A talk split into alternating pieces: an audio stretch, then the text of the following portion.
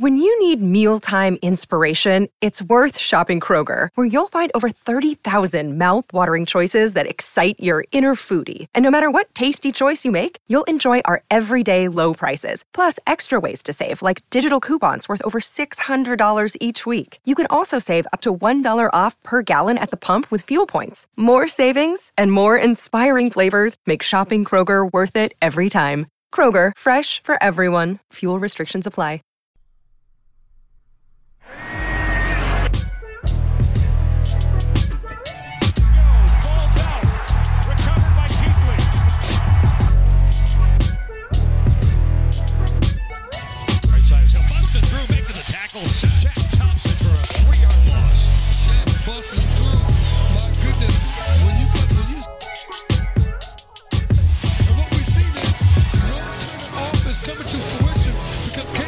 Actually a pocket quarterback.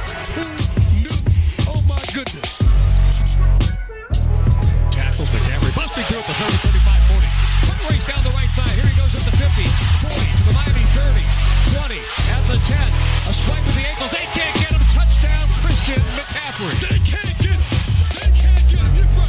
They- They can't get them, but you can catch us. That's the C3 Panthers podcast live every Tuesday night at 9 p.m., where we chop up the latest Panthers news and opinions. We're the longest running Panthers podcast out there, taking over Panther Nation, helping you guys uh, keep that conversation going every week, every day of the year because that's what we got to do. We've got to grow Panther Nation together. And my buddy Cody Lashney is here to do it with me tonight. Cody, how's it going, man? What's going on, man? It's another Tuesday night. You know, as always, there's nowhere I'd rather be than right here, right now.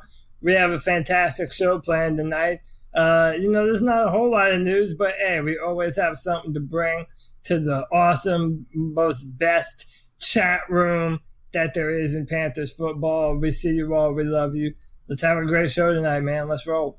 All right, we do have a good show tonight. We're going to be talking about the Panthers Hall of Honor, uh, some changes made to rookie minicamp, which begins on Friday, uh, some roster moves, but we also have a special guest tonight. We've got Joe Blewett, who is from uh, Turn on the Jets podcast, and he's just starting a brand new film scouting channel, uh, Joe's Film Room he's dedicated he's got an in-depth podcast that is or a podcast that's dedicated in-depth film review. He's going to be joining us about 15 after the hour uh, because he's done a lot of work on brian burns. So joe blewett you can follow him at joe rb31 that's at joe rb31 you guys go ahead and give him a follow and tell him that you are ready to see what brian burns has got um, also, go ahead and turn your phone to portrait mode. Ask Susan how to do that. She can help you out with that project now and smash that thumbs up button. It helps the word get out that this podcast is, is rocking and rolling. Uh, go ahead and subscribe if you're watching on YouTube. We appreciate it. Tell a friend about a podcast. If you're watching on Facebook, give us a like, share it in a Facebook group or drop a little tweet out saying, hey, you like this show. You like how we talk about the Panthers with you guys and feature your voice every Tuesday night. And the best way to be a part of the show is in the chat room and also to call the cat calls line. The number is 252 228 5098. That's 252 228 5098. You'll we'll get you we'll get you on the podcast, man. You can call anytime, day or night and we'll plug it. We'll we'll put you on the show. Um, and we got uh, G Cavassier lo- locked and loaded in the cat calls later on this uh, tonight. Now, Cody, let's go ahead and jump into the show. Last week there was a teaser video that came out with David Tepper, and David Tepper was uh, in in contact with a uh, a former Panther player, undisclosed who it was going to be. Then, and the talk was that they were going to expand the Hall of Honor. Has not had a player added since only one player, and really one, I think, team coach or executive from the very first year. Sam Mills and one other person who was not a player. No additions made since 1995 or since I think when we added Sam Mills. The point being is David Tepper he's listened to the fans. He's listened to a lot of things that people have been calling for, whether it comes from the practice facility, uh, whether it, it, it, comes from um, highlighting some of the fan experience and doing some different things. You already hear about them talking about adding party decks and stuff.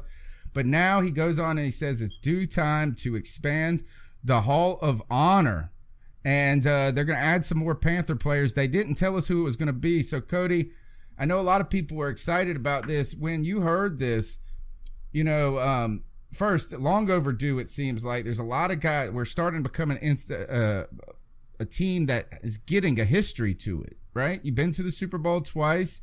You've got yeah. some Hall of Famers on your team. In a way, is that um, or, or, guys that have definitely been headed to the Hall of Fame. I mean, Kevin Greene, some guys there that have some limited stints with the Carolina Panthers. But who did you expect to be on the other end of that call, Cody? Well, so yeah, and to echo your point, I mean, this is a 25 year old football team. You know, they're almost as old as I am. A lot happens in 25 years, and the Panthers have acquired a pretty rich history in that time. We've had some up and down seasons, but there are definitely uh, a bunch of players that mean a lot to this football team. Um, listen, I don't think it's a big surprise to anyone that everybody's, uh, you know, kind of felt that Steve Smith uh, was going to be a part of this. Uh, he's always the person that I had in mind. Everyone loves Steve Smith. Uh, he's a Panther legend. We've dedicated our final segment of the night to the legendary Steve Smith. Um, another player that I thought, uh, who I thought might have gotten the name in there, is uh, Muhsin Muhammad. You know, he uh, he isn't as as well known, obviously, as Steve Smith. He doesn't have the name and the bravado, but Panther fans knew who he was, and he was a damn good receiver uh, and a great contributor to the football team. And um, honestly, even though he only recently retired, I kind of felt Julius Peppers had probably done enough at this point to be included um, in that list. And um, yeah, so those were the three names that kind of bounced off the top of my head as soon as I heard that they were doing this. But shout out to David Tepper for doing it. This this has been something that is very long overdue, and I'm honestly surprised that Jerry Richardson didn't try and do this sooner it announced, you know, he announced that, you know, they're building a practice facility. You got the bubble. Uh, they're already, you know, putting a bubble up to until the full practice facility could be built. It seems like uh, that David Tepper came in here and what he recognized and what he saw was an organization that had become or was always stale. And that is that one of the and and that seems to be Tep, uh, J- Jerry Richardson's motto is that he I mean he didn't talk to anybody which you're fine. You know, I mean, maybe that's best that the owner stays out of things. Uh, you know, you're real, you're older and some things, and you don't. But it just seemed like yeah. Jerry Richardson had no um, energy when it comes to adapting the organization and, and and I will tell you this is that we're probably farther behind other teams than we know when it comes to this whether it becomes our media I mean look at the Panthers YouTube channel yeah. Their YouTube channel, there are kids that there are movie, there are people that my kids watch that tear open slime balls that have more subscribers than the Carolina Panthers YouTube channel.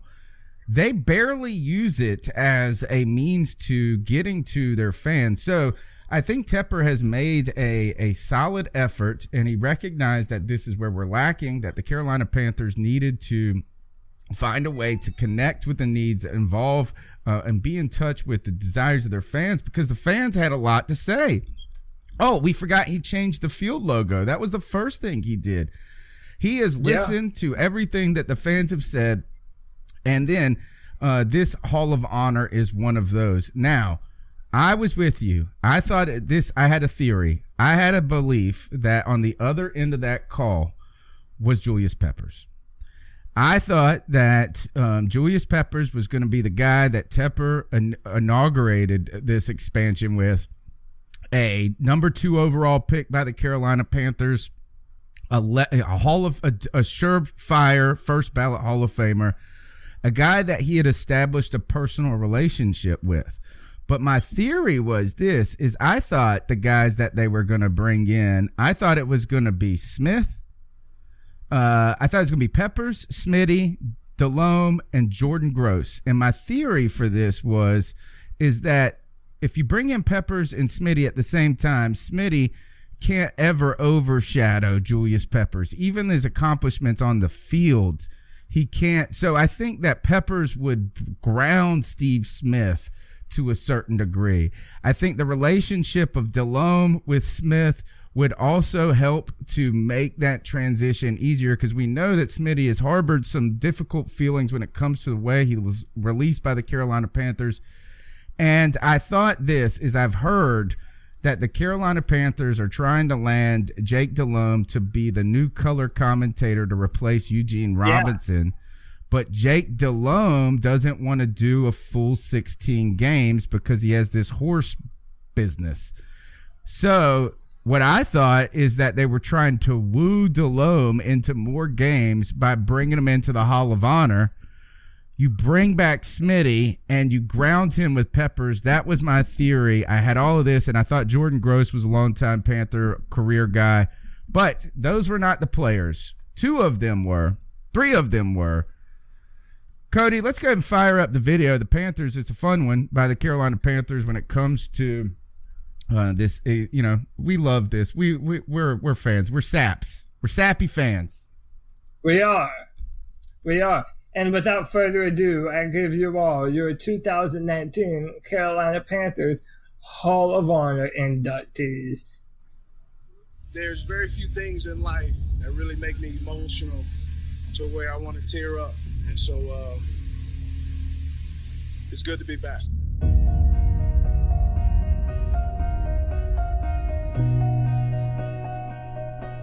Something that was so overdue. I mean, to have one player in the Hall of Honor after 25 years, it was time. It was past due time. Smith at the 45, it's breaks free. It's 20, over. touchdown! Deep downfield for Muhammad. He's got it at the 30, touchdown! Bro, there he is, Walls, touchdown! Walls diving catch, touchdown! Shame on us if we let this pass us by. Ain't nothing can stop us, man. Look at the short time that the Panthers have been here, this is the next step with a new owner and combining the two states and the history of what the team has done, what it will do in the future, and the imprint that the current and former players have on this organization, on this city, and on these two states. And I can look back and say, I'm part of this. I'm part of it. That means a lot. I had a little touchdown dance. Get down, spike it, shoot it like it was a bird. I have a lot of respect for how he carries himself. He's him, man. I think the world of Steve. The Carolina Panthers organization and Mr. Tepper give me an opportunity as a father that I get to share with my family what dad used to do to complete that sentence. So the players that were introduced into the Panthers expansion of the Hall of Honor was Steve Smith, Jake Delhomme, Jordan Gross, and Wesley Walls, right? Wesley Walls being what was the, the most successful and best tight end in Panther history until Greg Olsen. I think that Greg Olsen has already surpassed him, uh, probably statistically, maybe not in meaning to the team just yet. But there's your guys. What do you think about the uh, the inaugural class of the Hall of Honor? I mean, I love it. In my mind, this is just another brilliant move by David Tepper, and it's something that I kind of already said. I mean, we're not the new kid on the block anymore, man. We have a 25 year history. I mean, this is a team that's been through a lot, but I'm, i mean, listen, I, I, live in downtown Charlotte. I can speak to just how much it means to the city. And, and I know that people all over North and South Carolina love this football team. I mean, everyone in our chat has vivid memories of their own from different times of the Carolina Panthers history. And you remember these players, man. You remember Steve Smith winning that game against the Rams. You remember Jake Delhomme, you know, being a, a, a, fantastic quarterback for a long time for the Carolina Panthers. I mean, this has been long overdue. I feel like David Tepper is is really trying to cement a legacy not just for himself, but to really accentuate the history that the Carolina Panthers have built up. I mean, there are a lot of players that just mean a ton to a lot of people, to a lot of fans. I'm happy that they did this. Um, I'm happy that David Tepper did this, that he's continuing to try and do things to garner support from the fan base. Um, I, I, love it. And like I said earlier, it, it, really does surprise me that Jerry Richardson didn't decide to do this earlier. I mean, this doesn't seem like a hard move to make. Um, I love it. I think David Tepper, as of right now, is making all the right moves, and I love this. I, I think it's awesome. Yeah, uh, my one my question to you guys, and I'll pose it to the the chat room is who else who's on the bubble here? Um, I mean, to me, I think that the guy that's missing from this group is Julius Peppers. I think he yeah. I think he's missing, but I don't know. Uh, maybe it's just too close. It's just one year. Maybe they're trying to make it a little bit more like the Hall of Fame, where it takes a couple of years. You know, you got to be out of the league for a minute to make sure you don't come back, you know. But yeah, who's on the bubble? for the Hall of Fame. Yeah, who's on the bubble? I mean, obviously Julius Peppers is not on the bubble. That is a legend among. He's the best Panther. He's the best Carolina Panther ever. Period. I mean, first ballot. I mean, first ballot. It's. I mean, uh, we might as well say that he's in it because we know that he's gonna be in it, man. It's Julius yeah, Peppers. Just a matter of time. Um, yeah, just just as we know Cam Newton, Luke Kuechly, Greg Olsen Uh, these are names that are also going to be put in there one day as well. And, you know, I, I, think it's so important that David Tepper came from that long lineage of, of Pittsburgh Steeler fans. And you look at the incredible players that have been through those doors in Pittsburgh and how much those players have built a, a lasting legacy uh, in that organization. And David Tepper wants to build that here in Carolina. So, um, you know, Scott Thomas says Rucker, Minter, Kasay uh, as a few names that, that might be in there very soon. Um, there's a lot of names that that you uh, that you could definitely throw in there. I'll pound the table for Muhsin Muhammad. Uh, I feel he didn't have uh, in the grand scheme of things, he may not have gotten as much love as he deserved. So I'm I'm pushing for Moosh. I think, uh, yeah, Relly Rail said, this is Pepper's going to get his gold jacket first. Uh, and I think uh, Scott Thomas is right. Rucker, Minter, Kasay are all on the bubble. I think I thought this is I thought John Kasay would be in this group. To be honest, I don't know. You know, I mean, that is, I mean, he was almost a career Panther. Had it not been for one single kick, he would have been uh, amazing. It, it, he would have had an untarnished reputation here in Carolina as a kicker. trying to think, uh, Mike Rucker is one. Um, I don't think Will, Will Witherspoon I did know. most of his stuff in St. Louis. Um, what about? Gosh, I don't know. I don't know anybody else. I mean, I know one. I, I, know one that is another first ballot. Um, it's a little bit more complicated though. But if anyone tries to say that Thomas Davis is not a first ballot uh, uh, Hall of Honor, player when he eventually retires and whenever they make him eligible. I mean, come on, man. Thomas Davis is the embodiment of keep pounding. And I genuinely feel he was probably sad to uh, walk out the door uh, and, and go to the Chargers, but he wants to play. But Thomas Davis is the embodiment of a Panther. Yeah. Uh, oh, Joe Riolano in the chat room says Brad Hoover. Lamar, uh, who, who is the Lamar Lath? Oh, Lamar Lathon that was one that back in the day a lot of people liked. I don't think Gamble was good. He was the best cornerback that the Panthers have ever had, but I don't necessarily know if he was worth uh, making the Hall of Honor um, just yet. All right, so we'll come back. Let's go ahead and bring in our guest, Cody. Uh, we got Joe Blewett, and Joe Blewett is the host of um, jo- the excuse me. Joe Blewett's the host of Turn on the Jets podcast.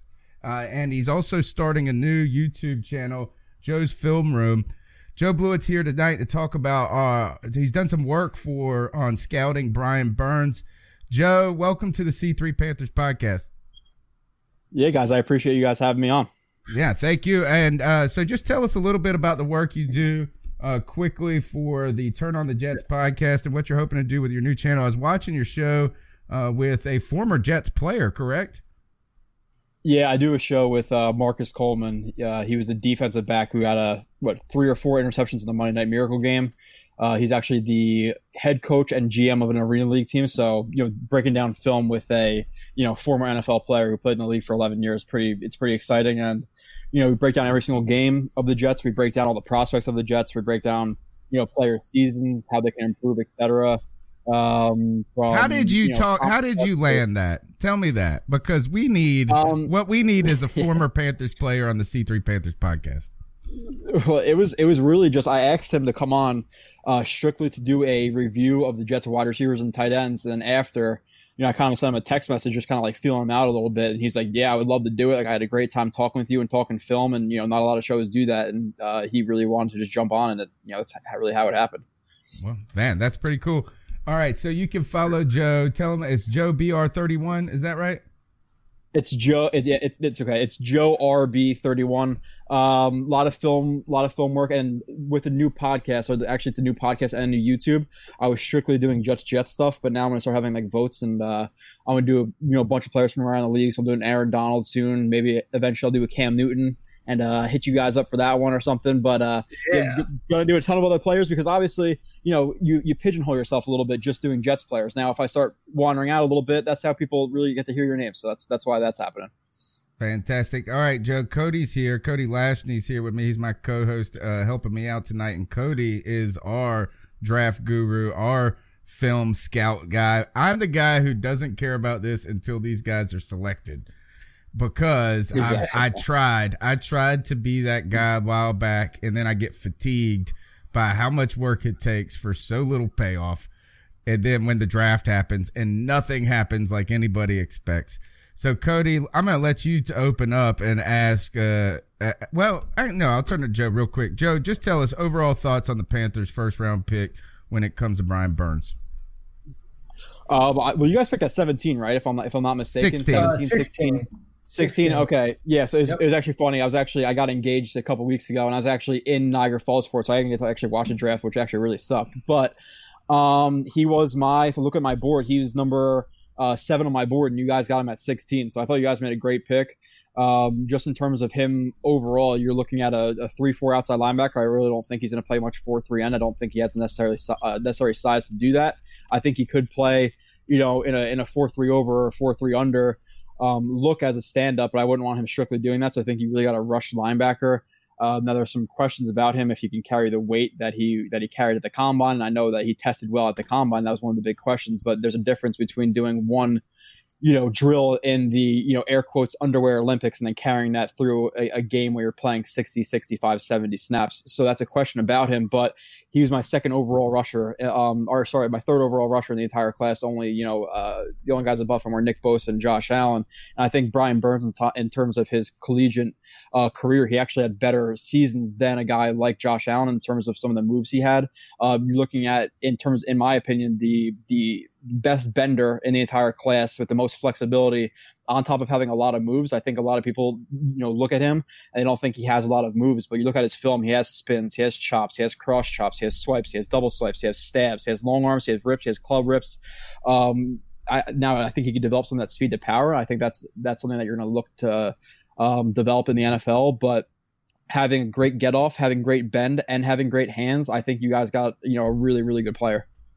Yeah, and you know, Joe, I, I've been really excited about Brian Burns for a long time. I, I genuinely feel that the Panthers haven't had a dynamic speed rusher along Mhm. the lines of Brian Burns in a very long time, maybe if ever. You know, we've had Julius Peppers, but they have different arsenals and different Mhm. pass rush plans. Um, I want to emphasize something that you talked about. You talked about that um, that spin maneuver that he has, and I, I hope I'm Mhm. I'm uh, playing the right the right clip here. But his ability to move, man, is really unprecedented. He he does such a good job at maintaining his balance all the way Mhm. through his rush, and his flexibility allows him to to be able to spin inside and even almost trip and yet maintain his balance and get after the quarterback. Talk to us a little bit about just what kind of athlete that you feel Brian Burns is, because I've been making the point to everyone Mhm. watching that we have a top tier edge rusher talent wise on our hand athletically. Yeah, and it's not, and and the good thing is like like you know I said and you just said um he has the speed. I th- I think in terms of like you know the top guys, it's really him and Jachai Polite in terms of you know the the actual film in terms of speed. So you have one of the best speed guys in the class. But a question that a guy and Josh Allen had, um, was the ability to win inside. And that was why he was questioned by so many guys where you saw him either as high as two or three or all the way down to the, you know, the lower teens for some guys. But Brian Burns has the ability with his speed, with, with I'm sure you, you guys have seen and shown on the show, um, with the the hip uh, flexibility, the the torso flexibility, where he can completely disconnect his upper body and lower body to lessen his body to get around that edge and then you put that on top of him him having good hands and i believe you just played the play the last time the spin move and that, there's that's actually what i'm talking about right now what you have up in terms of him lessening his body where you see his lower body di- disconnect from his upper body which is really important because you need to you need your hips to flatten to the quarterback but at the same time if your torso can't turn the opposite way that your hips are turning you're not going to be able to lessen that body you're going to catch more shots in the chest and he has the ability to do that and he also has the ability to win inside now if you can win outside you know that's obviously great but then listen there's going to be tackles in the NFL, there's tackles in college football who can just keep continue to overset you, and they're going to give you a really hard edge to to to rush uh, through. They're not going to give you a soft edge, and you're never going to be able to beat them, you know, up and around that arc and flatten out to get to the quarterback. Now with Brian Burns, when you have the ability with that speed rush and that really good first step to make tackles open their hips up to play you outside, and then you have a big gap in that B gap to win inside, um, and you have the technique to cross their face with cross chops and spins, um, etc. That makes them dangerous because listen, if you're going to play him, you know, if you're going to play him tight to the guard, then then he's going to go around you. If you're going to overset him, he's going to beat you inside with a spin move or a cross chop with hesitations. So you have a great athlete, but on top of a great athlete, you have a guy who is already at, in his young career, uh, um, somewhat of a technician as well. All right, we're going to yeah, play I, that.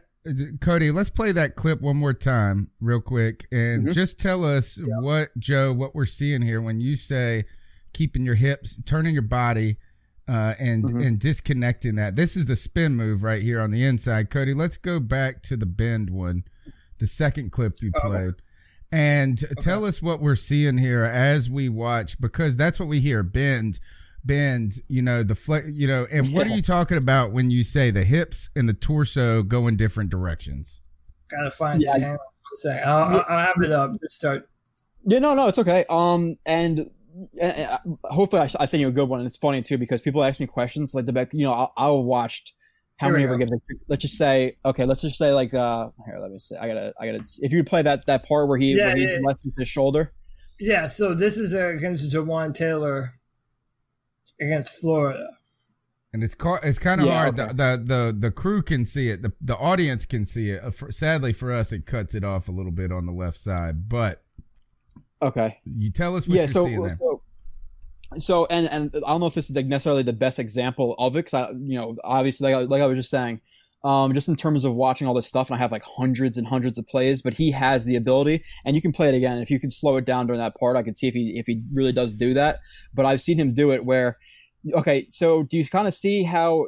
And it was a little bit before this, but how his hips how his hips are going to flatten out to the quarterback. If you can uh, rewind it just a just a tad so bit. I can't rewind yeah, it. we can only just play it at okay. regular speed, sadly. Okay, but what you're but but what but what I'm talking about is your hips. Your hips always want to be pointed towards your target.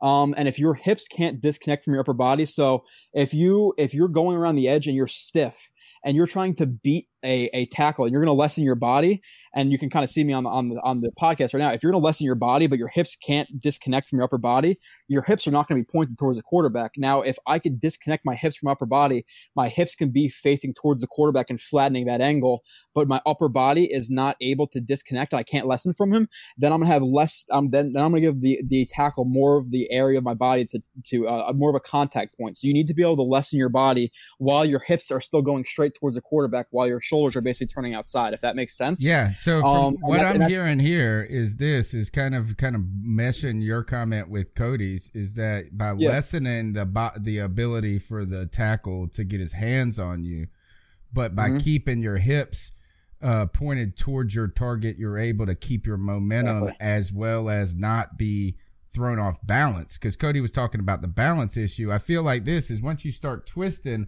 all of a sudden a guy gets a hand on you and you're falling down going the opposite way unless yeah. you're still your momentum is truly still careening to the quarterback exactly exactly and if you can't disconnect your upper body or, and your lower body even if you're just going to get a shot from in the torso um, if your if your hips are stiff, it's just gonna t- it's gonna take you more time to turn that corner. So you always you always want your hips flattened towards the quarterback. Um, and he's and he's able to even with, even with a spin move. And I talked about the, the, the ability he has in terms of the technician. This is where you're going to see on this play where he makes guys overset him, where their hips are already flipped and preparing for him to beat them to the outside. Now, when your when your hips are flipped to the side, as you can see that that the left tackle's hips are are, are you know flipped to the outside, it's going to be harder for him to recover inside. Um, Burns gives a hard plant. Uh, he, he's going to chop that outside arm like he frequently does. And then with the inside arm, the inside arm isn't something that he's concerned about because the inside arm is going to hit the back shoulder or the inside shoulder of Brian Burns, which is he's spinning off of. So he's not going to be able to grab that shoulder or that chest because he's spinning off of that off of that contact um, while he's chopping the outside arm, and he's able to get out of his spin moves and and typically two to three steps. And that's a really fast spin move for um, a guy of his size and and, and his stature. Um, he's obviously not big, but he is not necessarily a, a strong guy. So for him to have that the ability he, he does in, in spin moves, it's really impressive. Because listen, if he was like a shorter guy, you know, six six foot six foot one, it's a little bit easier to, to pull off those spin moves. But when you're obviously when you're taller, um, you have to account for more of your body, and it's a little bit harder to get in of space in, in and out of spaces. Uh, you know, in such a tight fashion, he's able to do that. So he has a lot of a lot of moves, and a lot of my I sent you guys as well. I'm sure you'll we'll keep playing some of them. So is that going to play yeah. well in the NFL though? Is that spin move really going to work in the NFL? Uh, we saw with we saw with Dwight Freeney plenty of years, you know, um, especially now if he didn't have that speed, would it work? No, it, it wouldn't because tackles can can just you they're going to play you tight to that B gap. They're going to play you tight to that guard, um, and you're not going to spin them anywhere. Maybe you can spin them outside, but how how effective is a, is an outside spin move as compared to an inside spin move? But when you have speed, that spin move is going to work. Now, if he was winning, where I and, and there's differences between guys who I look at in college. Okay, okay, he's a really good college player, but is he going to be a good NFL player? And and the biggest thing in the NFL is is technique. It's one of the biggest things, if not the biggest thing in the NFL is technique. He has that, and there's five traits that I feel you need to have to be an elite pass rusher in the NFL. Um, and I, I believe he has four of the five. Um, you need to have power. You need to have be you need to have technique. You need to have um, length, arm specifically arm length. You need to have bend and you have burst. He has the bend. He has the burst. He has the arm length and he has the speed. Now, is he lacking a little bit in the, in the power aspect of his game? Um, yes, but he's also, I don't know exact his exact age, 21, 22. Uh, to say that he can't develop some more power um, into his game uh, would be would be a mistake to say that. But at the same time, is he going to be able to keep that flexibility, the ankle flexibility, the, the torso mobility, the hip mobility with that with that added weight? That's a question for an NFL team. I can't answer that. I don't know how he's going to react to that, but that's something that could develop. So having four of those five traits right now with a possibility to to develop that fifth trait. Um, I think you guys got a really good player. I, I, I thought that was one of the steals in the draft. I was saying I was on another podcast. It wasn't a Panthers podcast. So I'm not just kissing your guys' behinds. um, I was saying that you guys and I think the Vikings with Garrett Bradbury had you guys had really really good drafts in the first round. So I, I really liked Burns, and I was fine.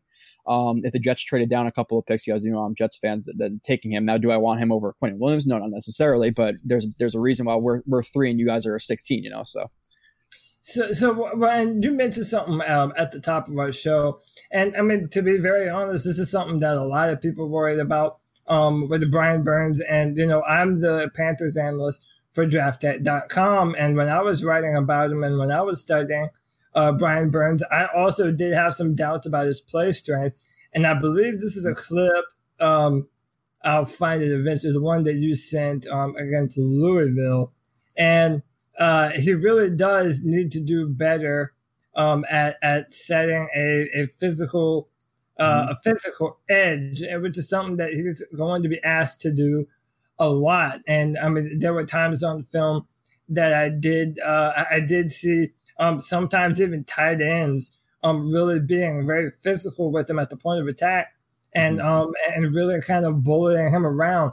I, so after this, I'll show you a clip that you sent that gives me a little bit of hope that that he might be able to overcome this. But I want you to talk about um, uh, setting that physical edge. How much does his film concern you about his ability to be able to really be uh, the type of the a defender that can reroute mm-hmm. traffic and bounce running backs outside or you know really be an asset to the linebackers behind them setting that physical edge Well, so so there's kind of two things with that. You're, you're going to win with technique. You win with power. Obviously, having both is is the guy. That's the guys you see like Khalil Mack. That's the really good defensive ends. Now, I I have seen him win with with technique plenty of times where he'll you know get low, he'll get his hips in tight, he'll get the first shot into the into the chest.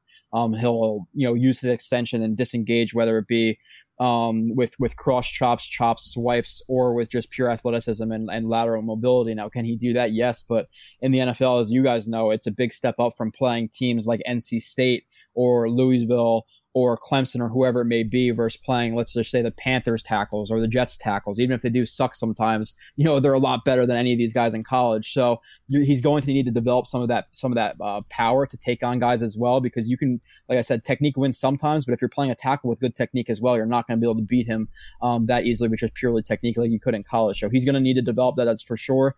Um, and that was one of the biggest concerns I had with him. Uh, another one with the pass rush we'll talk about in a little bit, I'm sure, is, is his, is, is his bend and contact balance um, in terms of rushing up the arc and not getting pushed too far up the arc. But he, he has a developed technique in terms of um, how to set that edge too. It's not just his, you know, he has good hands and how to get off block sometimes. But as you saw that one play you played before, I'm not sure exactly who was. I forget exactly who was against, but he typically he he he pushes too far vertically and horizontally up the field where he opens up a big B gap where he needs he needs to to stand pat, uh, get good extension, and and play tight to that B or C gap. You can't just open up a, a, huge B gap because you're never gonna be able to get through it. So he opens up gaps that are way too big in the run game. That's definitely one of his biggest problems.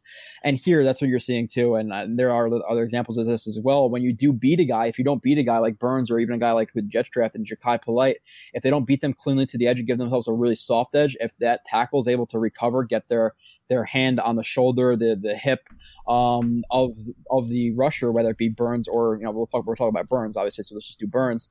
Um, he doesn't have the, the the balance and the power, not the not the balance, the power through that contact to to flatten out and get to the quarterback. So you're going to see him typically. I'm sure you're going to see it even when he's playing with the Panthers, where he'll beat a guy relatively clean uh, cleanly they're going to get a hand on them and just push them up that arc and, and behind the quarterback, uh, you know, set points. So that was one of the concerns I had in college. But you know, you hope that he could add, you know, that that weight or sustain that weight. I believe he tested at like 250, a little bit around, right around 250, and he performed pretty well. But like I said, the underwear Olympics and performing, you know, a, a, a snap or two at that is a little bit different than doing, you know, 55, 60 plays in a game. So now he, yeah, did, absolutely.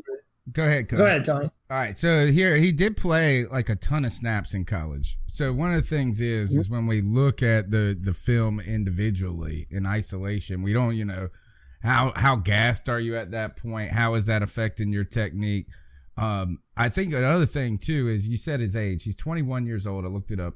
He at 250 right now if you could put on, you don't need to get him a giant, but if he puts on 10 pounds of muscle in an NFL program, that might be mm-hmm. enough to get over the edge. The question is, is that when we look at this, and you brought this up at the beginning, the Panthers discussed in the offseason, they said that they were going to start to consider more of a hybrid offense and offering more 3 4 looks. So while the Jets potentially are fielding the transition to a 4-3, right? Under Gregg Williams, I believe the Panthers are ultimately transitioning to a 3-4 defense. And it really seems like while they continue to say that this is a hybrid thing, this is a hybrid thing, we're not going to overcommit. When you look at our draft of Brian Burns, when you look at help me out, my, uh, Cody, with fourth round pick from Alabama, Christian Miller, Christian Miller, Christian Miller. You bring in um, B- Bruce Irvin. You now only you have a very thin traditional linebacker group at this point.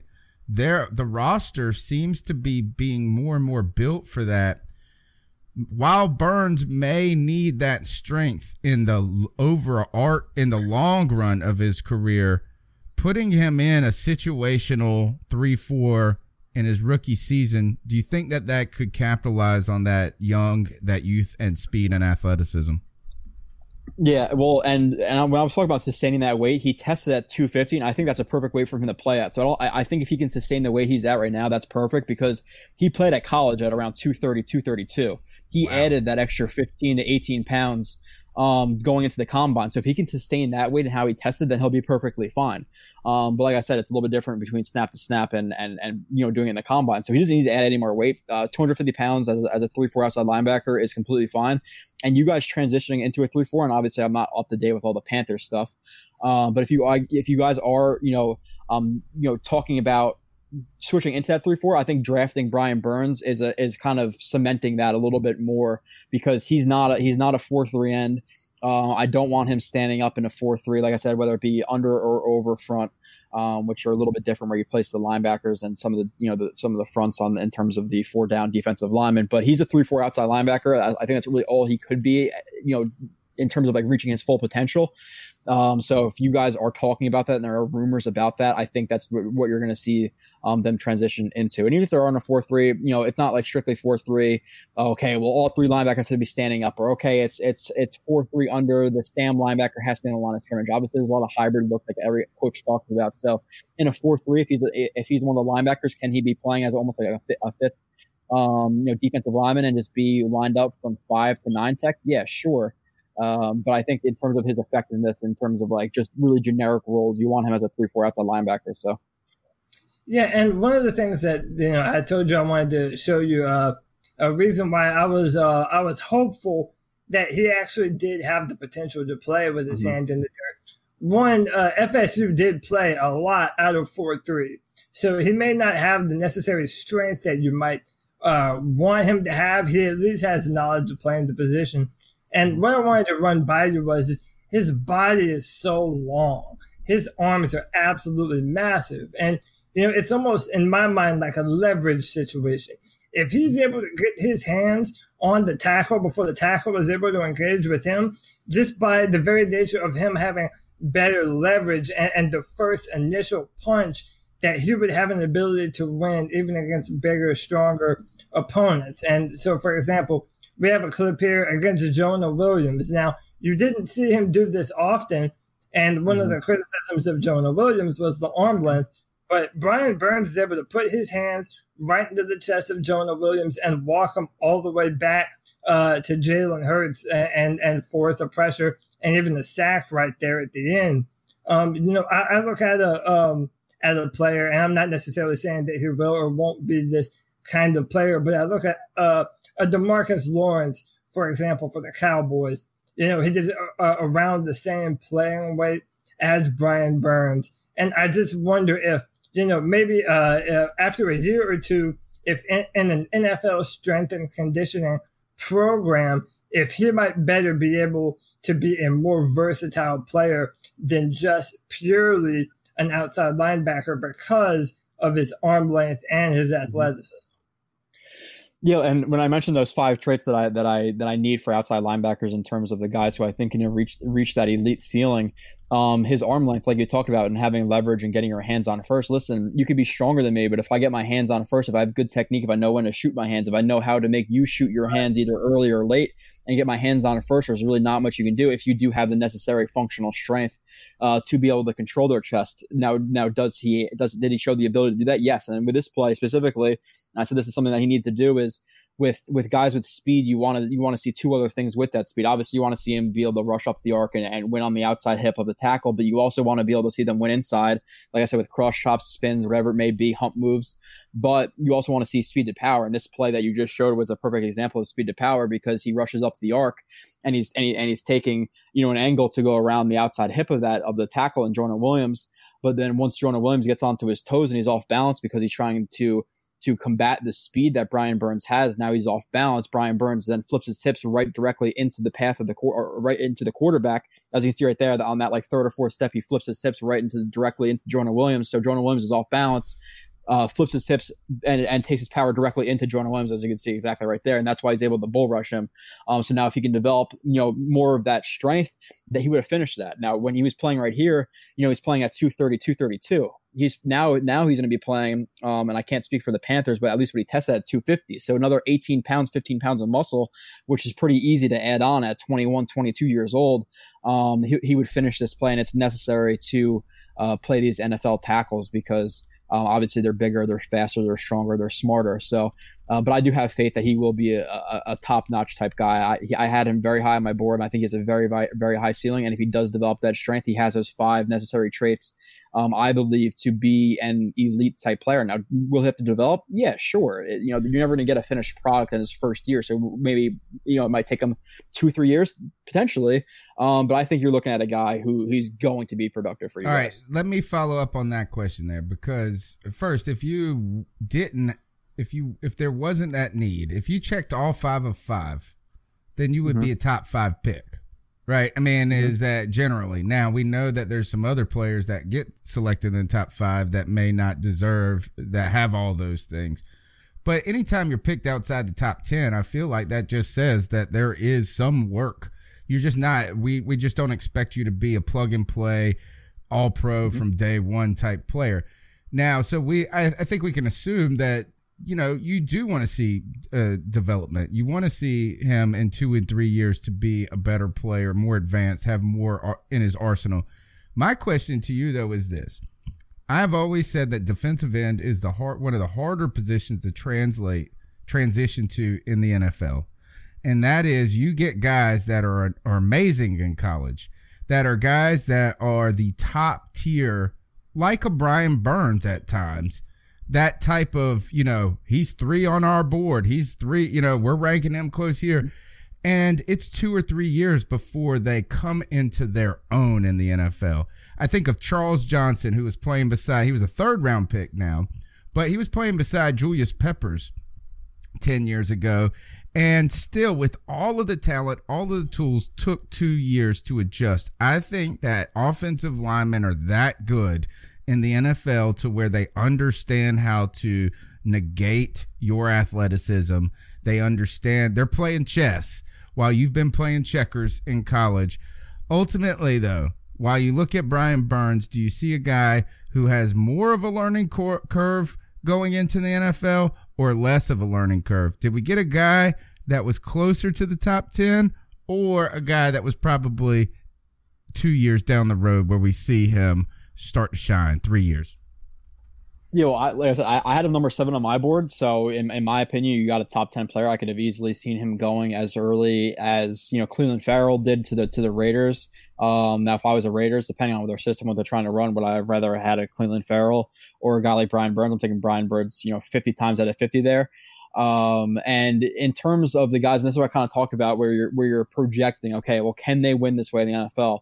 And if I watch a guy and he's only winning with one or two moves, okay, if he's only winning with a spin and a chop or a cross chop, then I'm not concerned uh, going to the NFL because you're going to need an arsenal of moves, which I went through before that he does have. Um, you know, would I be like I said, would I be concerned if he had less moves? Yes, for sure. If he was winning with just just speed or just you know, obviously not a power player. If, he, if but if a player's winning with just power, just technique, just bend, whatever it may be, then I'm nervous. But when a guy shows an arsenal of moves, when I, like I said, uh, that speed to power that you just showed with him and, and, and Jonah Williams, winning outside, winning inside, using a ton of different moves, knowing how to use his hands, knowing how to counter. Uh, another big question a lot of guys have is countering. Okay, well, yeah, that cross chop works all the time against these offensive tackles, you know, and and even at the SEC, whatever it may be. Like you said, um, before, you know, you go from playing checkers to chess. So if you can win with one or two ways, then yeah, it's a big question. But the fact that he wins in so many different ways with so many different moves with such good technique, I don't think he's going to have that much of a of a learning curve in terms of that. I think the only curve is really going to be in terms of just handling strength that the offensive tackles have in the NFL. Um, because let's say, you know, even with just bending that edge, like I showed, like we were showing before, where he gets pushed up the arc, um, in the, in college, you know, if you don't win cleanly, Oh, maybe can you fight through that? Yeah, uh, possibly. Even though he did have an issue with that. Now, if you are, are you you're going to need to win even more cleanly in the NFL um, to be able to win, especially at his weight. But just all, all in all, I, I think that he's a player who's going to come in for you guys and be, you know, is he going to hit his ceiling in year one or two? There's sure. no way. Right. You're never going to. Von Miller did it, Khalil Mack did. That's never going to happen. So I hate when I see guys like let let's just say Brian Burns. You know, let's say he gets eight sacks his first year, and you're going to have Panthers fans. I'm sure just like you have Jets fans overreacting and saying, "Oh, well, you know, that's oh, what we guys, we would jump for joy. We would jump for joy if this guy gets eight sacks this year. If he gets three okay. sacks, I'm going to be disappointed. Okay, no, well, we'll we'll have Jets uh, Jets fans, whoever, whatever fans. I know there's fans who overreact. I'm sure you guys deal with them, and and they think that the player should reach his. You know, he didn't go All Pro his first year. They're never going to. Von Miller, Khalil Mack, you know, Justin Houston, you know, Aaron Donald. They were never. They're none of them are developed by their first year, or or you know, developed as far as they will be. So will he have a curve? Yes, for sure. Everybody does, but I don't think he has as steep of a learning curve as let's say even a guy like Josh Allen. Josh Allen's a guy who was drafted higher because of he's just a freak athlete. He played at 30 um, more pounds than than Burns and, and showed just as good of uh, or almost just as good of bend and burst as Burns did. So he's a freak, um, but he has a lot of work technically to do. So um, he'll have a curve, but I don't think it's that large just because of how technically sound he was um, at Florida State. All right, we got a couple of questions being echoed in the chat room. Let me ask you this: Do you have any that everybody really wants to know about the Panthers' second round pick and Greg Little? Any thoughts on the Panthers drafting Ole Miss left tackle Greg Little? Yeah, I thought that was a good pick for you guys too. Um, I'm actually he was a guy who was kind of floated around as the as the as the end of the first round type guys. Um, and I don't necessarily I know you guys at least when I watched them them play the Jets a, a couple of years ago they lot, they ran a lot of inverted veer they run a lot of quarterback power obviously. Um, you you guys having Cam Newton, I know you guys are at least trying to not run him as much because he is getting a little bit older. He's getting a little bit dinged up. Um, but I'm not sure if you guys run more zone or gap type system. I think he's better for a zone system. I think he's a guy. You know, he has he's good good height, good arm length. Um, I think he weighed around like 310, so he's not going to be a bulldozer. But he's a guy who has really good. Um, mobility. He has good lateral athleticism. He has good top end speed. He has good arm length. Um, and he's he has the ability to move. Now, do I want him kicking out a, a, defensive end, or you know, pulling on a pulling on a on a counter on a counter tray and trying to kick out a you know a defensive end or a linebacker? No, not necessarily. But if you're just going to ask him to kind of get in the way of guys in the zone scheme, which is zone is more speed and athleticism versus um, power and versus you know gap type runs, which is it's, it's more of me versus you. I'm trying to move you off of this spot. I'm trying to move you out of this gap. Do I want him doing that? No, but I think he, he has enough um, athleticism and arm length to be able to move a little bit. So I, I like that pick for you guys, especially in the second round. I thought he was a guy who was ranging anywhere from like that 25 to 40 range. So I think you guys got him a good spot where you did. And also, if you think about Greg Little being in that Ole Miss offense, I hated watching Ole Miss film. I felt like it was just a bunch of talented players on a very uh, underutilized offense. Um, but you know, they didn't really call a lot of drop back pass protection plays for Greg to be able to show a lot of that. There was a lot of zone read and, and options in that offense. Um, but you know, going back to uh, to Brian Burns, I mean, I'm personally of the mindset that you know he is anywhere between uh, you know six and, and and ten sacks next season. If anything, I worry more about Brian Burns in his sophomore year because I feel when when you look at what the Panthers have done in free agency, and bringing in Bruce Irvin, and we still have Mario Addison on the team. Um, you know, we've added another player in Christian Miller. I feel like right now, you know, on those third and, and even second and long plays, that's where they, they probably want to play Brian the most on those passing downs instead of having to prevent against the run. Let him use his speed and his athleticism early on. And then maybe next year, after he's put on, hopefully maybe 10 or 15 pounds, then maybe you want him to set more of that physical edge. And he might not have quite the numbers from that position, um, you know, having to adapt to it. But early on, I feel that if, if Carolina uses him on uh, primarily passing downs, he should have the, the opportunity to be able to get home just as well as anyone else. So that's why us Panther fans are, are, are hopeful. Do you kind of echo those same sentiments? Um, well, yeah, it's and it's all that's all dependent on your coaching staff and exactly you know who you have. And you said Mar- Mario Addison, and you're obviously you guys are bringing Christian Miller. I don't think Christian Miller is going to play, you know, any more snaps over over Brian Burns. I don't think you're going to put him in, you know, over him in any really situation because they kind of have similar um, type problems where you have a question with Christian Miller and, and, his functional strength. He has a ridiculous arm length, but he also has a he doesn't have the athleticism that Burns does, and he has some of the power concerns that Burns does as well. So um, there's a reason he went in the in the fourth round, I believe, to you guys, and and Burns went you know number 16 overall. So uh, I think you guys are going to play him enough. I don't think you're going to draft the guy, and I'm sure that Panthers fans, if they if they're playing him 60% of the snaps, they're going to get pissed off and ask why they spent such a high round pick on a guy who can't play every down. And I think him just just like I said, not even adding weight. I think just just sustaining the weight that he already added. Um, he's a guy who can play, you know, all downs. Now, if you're going to use him as just a pass rush specialist, will he be more rested um, to rush the quarterback on second or third and long, like you said? And then yeah, maybe he has better numbers. Where if he was asked to play, you know, let's say 60% of the snaps, 65% of the snaps in, in, into 90, 95, will his numbers dip a little bit? Um, yeah, potentially, but at the same time with him adding that weight, and that's what you're saying is the reason that he would play less in, in, in or more in the second year. That he's also going to have more moves to use, and he's going to have more to his arsenal of pass rush moves to use against tackles. So I don't I don't see him being a guy who's going to get you know nine let's just say nine sacks his first year, then dip down to seven. I think you're going to see consistent growth, and like I said, with those five things that you need to be a good pass rusher, at least in my mind, in my book, um, if he develops that that power, I think you're looking at a guy who could get you know I'm not saying this is definitely going to happen. This is what I'm talking about ceiling versus floor um, I think you're, I think you're looking at a guy who could get 13, 14, 15 sacks in, in his third or fourth year and sustain that for a little bit. I really do think he's that good of a player because of all the five traits that he does possess, or the four traits with the potential of adding that fifth trait. So, yeah. all right, Did, uh, Cody. One more, one, one more, one more thing I wanted to ask him, Tony. Did you have any? Um, and this will probably be my uh, my last question for you. Okay. Um, unless Tony has something else he wants to touch on. Um, do you have a player comp for Brian Burns. I know it, it kind of varies among talent evaluators mm-hmm. whether or not they'd like to make comparisons to um, mm-hmm. this player or another. Um, you know, I, I, kind of viewed him as a lankier. Now, obviously, this is a, again a huge upside, but a lankier Demarcus Lawrence. I kind of think that's what you hope it turns out to be. Um, but th- does he remind you of of any other player that um, you know Panther fans might be able to put their finger on and say, oh, okay, so we, it might be reasonable for us to expect this kind of player in in his style and his production.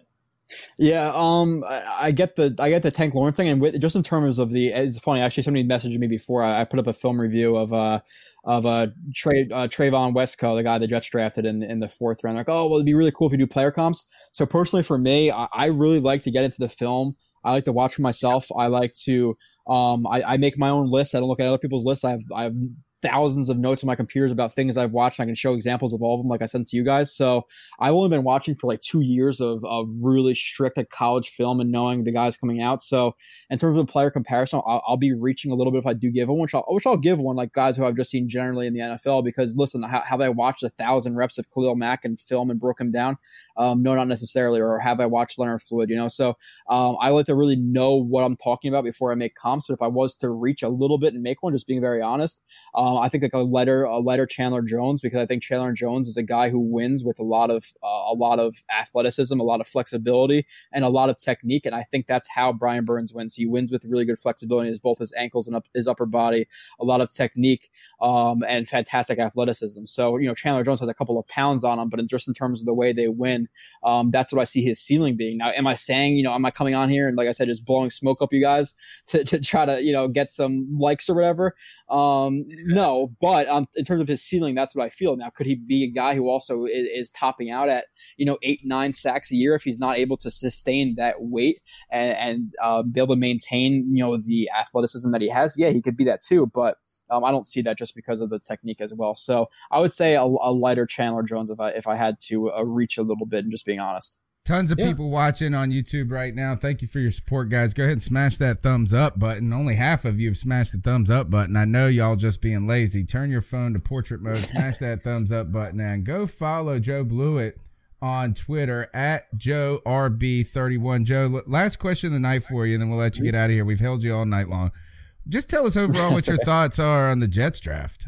Let's. Uh, I mean, we are. We've got yeah. some good. I strangely we have always made a lot of friends with Jet fans. I guess it's just the AFC uh, disarms people when it comes to Panther fans, but we've always had great Jets guests on, and we strangely have always had these. Uh, who was it, Cody, that went and played for them uh, last year?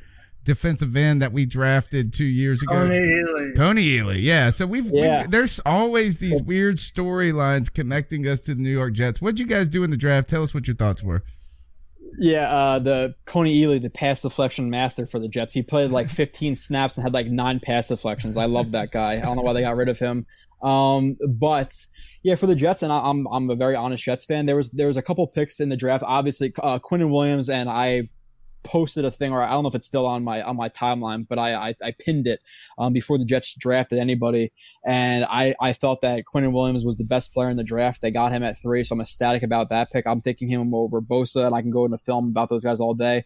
I'm taking him over anybody in the draft, and it was not even relatively close for me. And I know there was other analysts out there who felt the same way. I, I think Nick Bosa was a little bit overhyped um, in terms of living off his brother names a little bit. I think he has a I think he's a very high floor um, but a relatively low ceiling in terms of like being one of those elite type rushers. I never feel he's, like he's going to be that. But so I like I love the Jets uh, first round pick and Quinnen Williams, Jachai Polite. I'm sure as you guys know in doing a show that Jachai Polite was viewed as a guy who was going to be a top 15, top 20 pick in the draft until he bombed the the combine and all that stuff. And listen, the combine he he, he sucked at testing. He got like a he, got, he ran like a four eight something, but there's always a difference between guys who um, win on film and then they win in the underwear Olympics. And I saw what he can do on film, so I'm not going to overrate what he did or or, or kind of just uh, take it for too much what he did in in the uh, in, in the combine because I'll just drop him back down to 235, 240 and let him strictly rush a passer. So I liked him because of a really high ceiling. And listen, it's not like he's like Tyreek Hill out here beating his baby mom and all this stuff like we see in the NFL too much nowadays. He he he sucked at interviews at 21 years old. Can you get over that? Sure, you can. There's some guys who just can't get interviewed. They don't know how to answer questions. So I like that pick. Um, now with Chuma Edoga in the in the third round, uh, I felt there were some guys there. I believe uh, uh, it wasn't Risner. I forget exactly what I forget what tackle was there, but there was a tackle there who I wanted over him.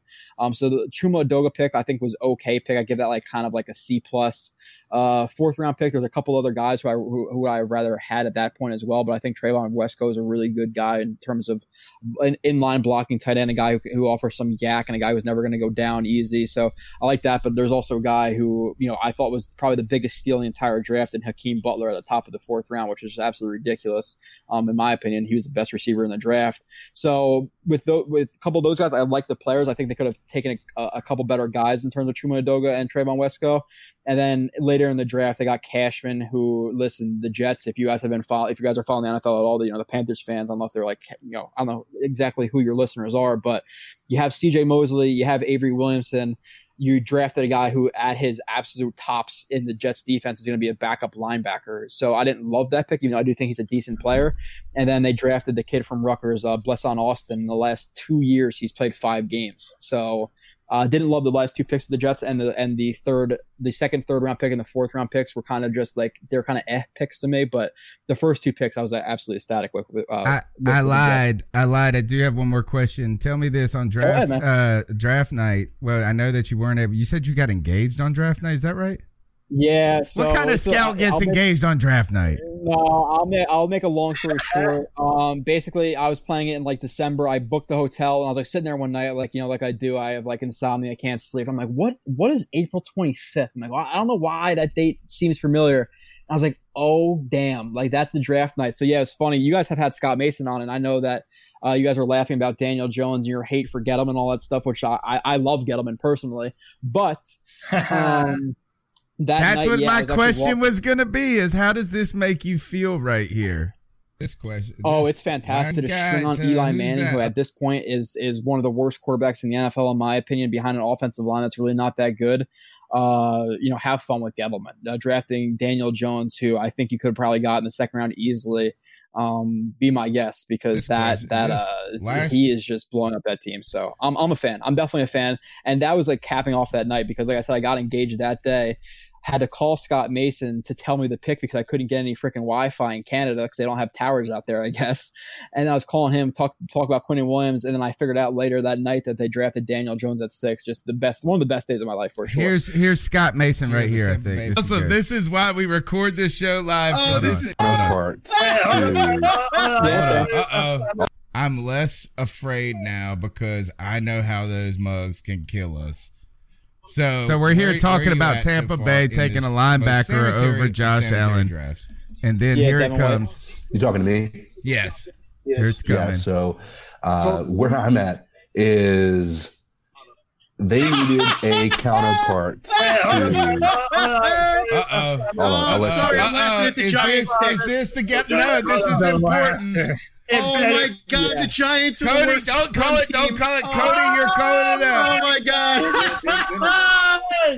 We were all freaked Call it out, oh Cody. Oh my God! Well, This is never amazing. another nice thing about David Gettleman in my fucking life, dude. Oh Did he- my God! did This he is really do incredible. it? What a night for a Jets fan. Did he do it? Oh my god! All right, so that's Scott Mason laughing in the face. We Laughing were in the also a face. few, we were also a few beers in at that point too, so we were feeling. Oh, feeling so was. I. So was I. I was I was celebrating a lot that night uh, for for both the the engagement and, and that. That was just that was a really good night or a really good way to end that night. Uh, the Giants just consistent. There, there, is there a bigger joke in the NFL right now more than the Giants? I I, I, I don't think so personally. Um, so to have that with the Jets on the uptick, now am I saying the Jets are going to win the Super Bowl? No, but if you look at the additions they made, there's there's some reasons to smile. Um, you know, in, in East Rutherford right now. So uh, seeing that plus the Giants, it's it's definitely a good thing.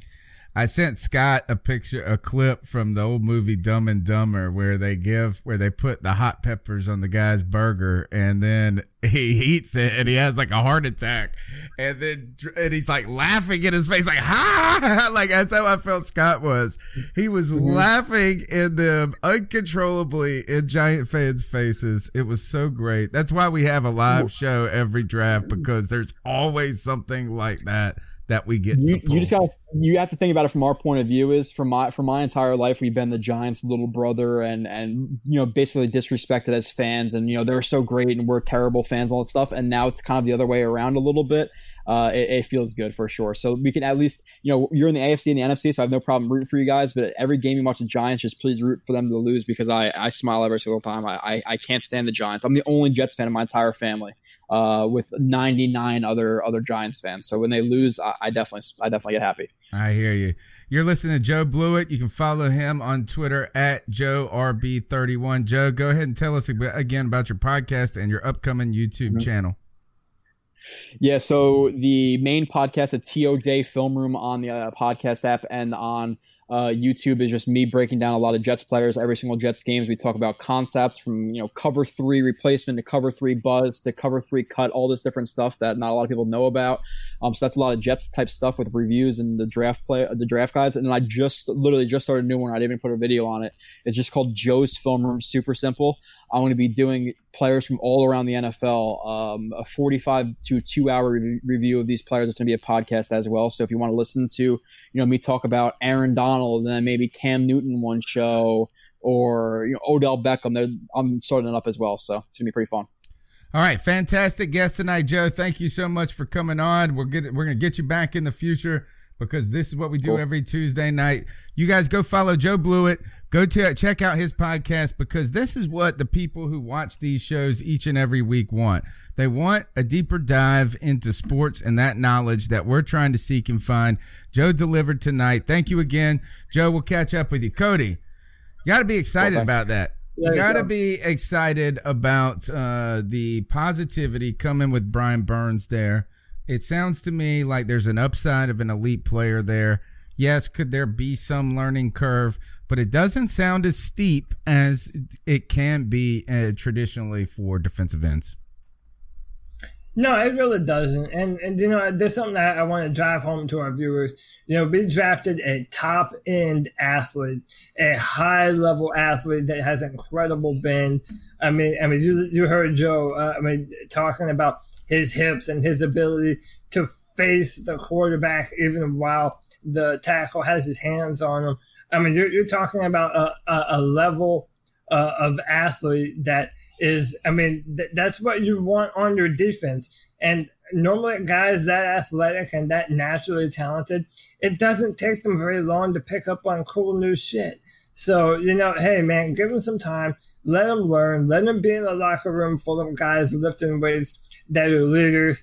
Uh, hell, Christian McCaffrey and his buff ass is going to uh, it might have to teach Brian Burns how to set the edge, man. Yeah, because I no- don't know if you've seen City, man. He is like the Hulk right now. Well, I So, think uh, too yeah. that you get there's a great picture on Reddit right now of him with uh, Curtis Samuel and DJ Moore, and he looks so sad to be taking this picture while those two guys are happy. And the caption is something to the effect of like Christian's mom said before we come here, little guys. We need to get uh we need to get a picture before we get you playing that that football game. And he's like so Yeah. miserable, like let me play this game. But uh, you know what is that? Look, is I bought into the belief that uh, Christian McCaffrey could be too undersized for the NFL. I I had concerns there, and so when you see guys like that who have this elite athleticism, who have kind of that it factor, it's an it factor that you can't teach that. You can't teach that, and but you can bulk up with the help of medicines. I don't know if that's the case. No, I'm just saying. Well, you can bulk up. And- and- Supplements, Tony. Yes, supplements. supplements. They are 20. He is 21. Let me just say, you're not a man at 21, even though these are men, men. You know what I'm saying? These are different. These are more men than the average 21 year old. They're still not the men they're going to be. Yeah, Yeah, um, this I'm is showing. The, I'm showing. The, yeah, I'm showing the picture right now. Yeah, Christian doesn't uh doesn't look very happy, but uh, dude, his arms look furious, dude. God. I mean, I've got concerns. I've got suspicions. I'm not going to lie. It's crazy. Just a warning to uh you know every every female viewer watching our our show you know you might have uh heart palpitations looking at uh at christian. We all know okay? We all know. We understand. Oh, why is it But, not um, showing on the broadcast? That's crazy. It's showing on our end, but it's blank on the broadcast. let me try it one more time. Let me try it one more time. Boo, boo, boo. So, all right, where we're gonna go to, but I I think here is this is that see it shows on our side, but it's not. It didn't show on the last time. But just take our words for it, folks. He looked sad in the face, and his arms look happy as happy can be. So, Cody, let's uh let let's move on with the conversation. We'll go to this. Let's talk about uh, the the Carolina Panthers. The the other news that's come out this week, they've made some changes to the rookie minicamp. It looks like they've consolidated the rookie rookie minicamp according to um according to Yeah, Panthers. Yeah, for some reason it's strange because it's showing on our end. But according to Panthers.com, the Panthers have made some substantial changes to the way they're holding rookie mini camps, which begin Friday, by the way. So more news to talk about next week Yeah. on the C3 Panthers podcast. But what they're doing is is they're lessening the people that are invited. I think they uh, they bring out. Oh, it did show up this time, Cody. yeah i saw it and as soon as it showed up i exited out of it Yeah. because i didn't think it was going to show So yeah the the course. It's on the official Panthers Twitter and it's on the Panthers subreddit. So if you want to check it out, go there. the the change being is that they usually have a lot of walk like walk on tryouts almost and uh some potential other veterans that they mix in but in the past they've they've fielded somewhere over 35 guys uh at this rookie mini camp that they're working with and doing a lot of on-field work and what we have heard in the past and go back and listen to the Ron Rivera press conferences of old. At the end of every rookie minicamp, he he talks about that they throw a lot at the guys and they want to see who retains it when they come back. And it's almost like a test to see who are the guys that are are, are the sponges, who of these rookies are going to be the most uh, receptive to coaching. But this year, it looks like they've slimmed the numbers down to 12, right around the number 12. Eight of them are former American Alliance of American Football players. Four of them are going to be undrafted rookie free agents, and then you're going to have, I guess, the the the Panthers draft picks as well. So really, you're talking about somewhere 15 16 17 players maybe. I don't know. I mean obviously the draft picks would have to be there. Maybe some of them who are still negotiating contracts or some of the nuances maybe a burns maybe a little. I expect them to be there. Ultimately though cody we were talking before the show this seems like a positive move i see an upside in this it seems like What you're doing is investing in guys you believe are going to be a part of the team rather than spreading your attention, your coaching, and your reps out and trying to do too much in too little of a time. Yeah, and there really is a difference between the college game and the um, the, college game and, and, the professional game. So you know, it really does. Um, I, I, don't mind them taking a, uh, a more analytical bent with how they're deciding to do things, and even bringing in um, former NFL players and players that have played at a reasonably high level uh, in the AAF. Um, RIP to the AAF. Um, yeah, I mean, I'm not, I'm not really mad at the new approaches. Um, and another thing that Jordan Rodriguez had pointed out on Twitter is that uh, they're kind of forced to do a little, uh, to do things a little bit different this year because they're building the bubble around the practice fields. So they're apparently they're not even in condition um, to even really be played on right now. So I, I don't mind this. I don't mind having our players sit down on a more X's and O's style session um, and really kind of narrowing the, the pool of players that we're bringing in and, and sharpening their their mental awareness as to what the Panthers want them to do. And I feel the earlier you bring them up to speed, the better. So um, I'm not I'm not mad at this at all. If anything, I'm pretty happy with it. Cody Kelly on YouTube says, uh, kind of all right with picking AAF guys over undrafted free agents, and he goes on to say more hungry, in my opinion. I agree with this too because ultimately they are undrafted free agents with a little bit more reps under their belt. And that's the thing is undrafted free agents potentially work out, but it takes a lot of time what you're really doing is you're just working with the next step on drafted free agent, in my opinion. Now, what I really like about this move is that they said that there's going to be more attention to the classroom part. Like they're lessening the on field part. Now, it could be because of the bubble, like you said, that Jordan Rodriguez was reporting on. But what I like is this intensive work with guys you think could work out. And that is yeah. intensive class work and intensive technique work you only have so many coaches. I want coaches working one on one with guys. I have been to training camp, and I know most of the people listening have followed this as closely as I do, if not even more closely than I do. We lean on the chat room. We lean on our listeners for insight because you guys are truly the expert fans, you know, and that's what we're trying to be as expert fans. That I can tell you. I'm not an expert at football, but I am an expert at being a fan. I go to these training camps, Cody, and they're not really practicing much. It is so few reps, so few kind of like, and when I think of practicing, I think of a guy in like the batting cage taking a thousand swings. I think of a guy at a at a driving range or on a putting green hitting 20 buckets of balls right? And that is perfecting and honing the smallest, minutest part in the NFL level, they are so limited in their practice. They're so large on the rosters. Is that you see a guy like Damiere Byrd running like he gets to run that route one time. You better get it. Got it, get it, moving on. I think that yeah. by intensifying and concentrating your teaching techniques on these guys, you could get more productivity and reap more rewards down the road. Yeah, and you know everyone. There's a lot of mouths to feed. Uh, a, a, lot of guys that you're paying a lot of money, and you have to make sure that they're ready to play football. And you know sometimes those on the bubble guys that you know they live for the preseason. Uh, any and every rep that they're able to get, even if it's not ultimately for the, that team that they're on, they're hoping to impress someone and, and, have an NFL football career. So anytime they're given the opportunity to impress, they have to capitalize on it.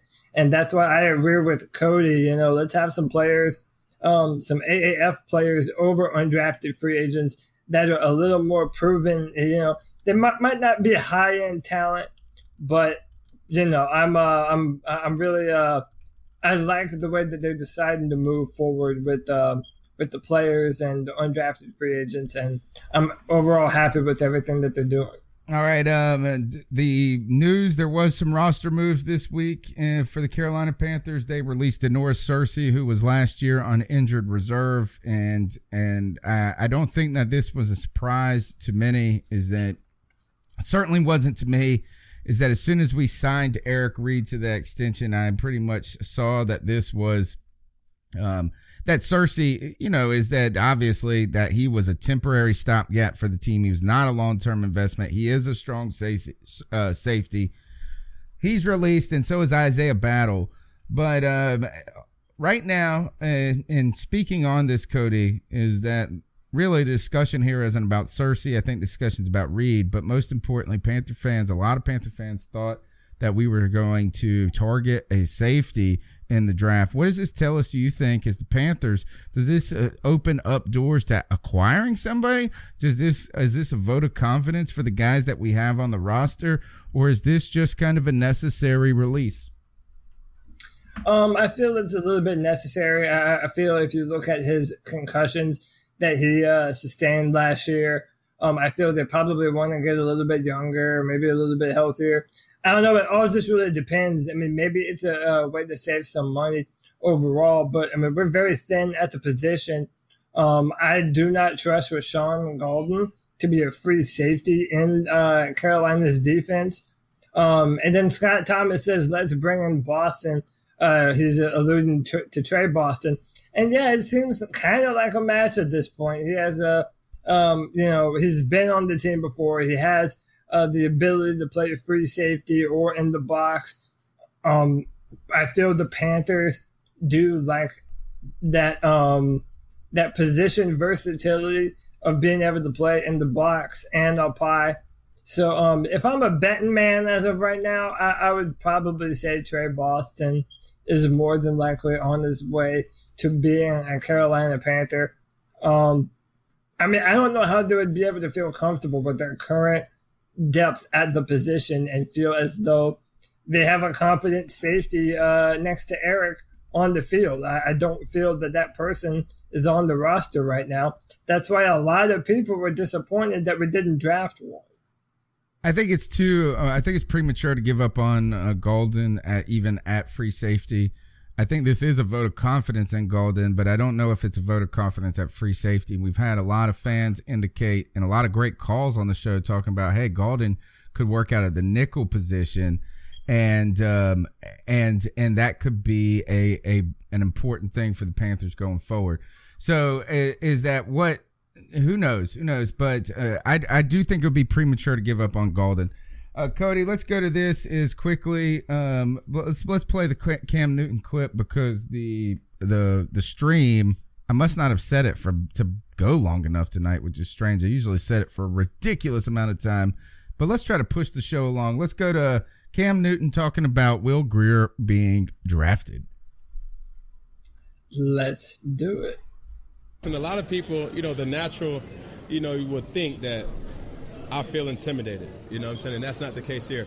Reached out to uh, Will, actually seeing Will play in, in, in, high school, you know, with him being in Charlotte. And I'm just excited, like I said, you know, for him to come on a team that I know, uh, you know, he, he possesses a rare talent and uh, I'm excited. You know, for me, it's my job to put myself and this team in the best situation and to get everybody ready. And whether that's Will, whether that's Terry, whether that's Elijah, whether that's Christian McCaffrey, it doesn't matter. I'm, i, I want to make sure that I'm my best teammate, my best self for everyone. That's a leader right there. That's a that that's who Cam Newton is. And Cam Newton is not afraid of Will Grier. Cam Newton knows what Will Grier was brought in to do and I, I tell you what, I don't know about you, Tony, but that does not seem like an individual that's worried about losing his starting job. Yeah, and no one should be, and there is no controversy at all. I don't even think drafting Will Grier really is a signal about Cam Newton's health at this point. I see Cam Newton in a public spotlight where I think he that all signs are indicating that his recovery is going well. I think it will be faster than it was the first time. Um, now, uh, also is that I, I, guess here is though you do have to say, well, why did they draft a a backup quarterback? And maybe you know finally you do you didn't have a solution. You had no solution, and the guys that you had back there you knew weren't solutions. So there is potentially some wisdom in this. Here's Will Grier, who also knows his position on this team on WFNZ. He was on with Wilson and Parcell in the morning. Um, we know that Cam's the starting quarterback for the Panthers, and, and that's been stated many times. However, as you come into this organization, what what is your approach? Do, do you want to eventually, at some point in the future of your career, be the Panthers starting quarterback?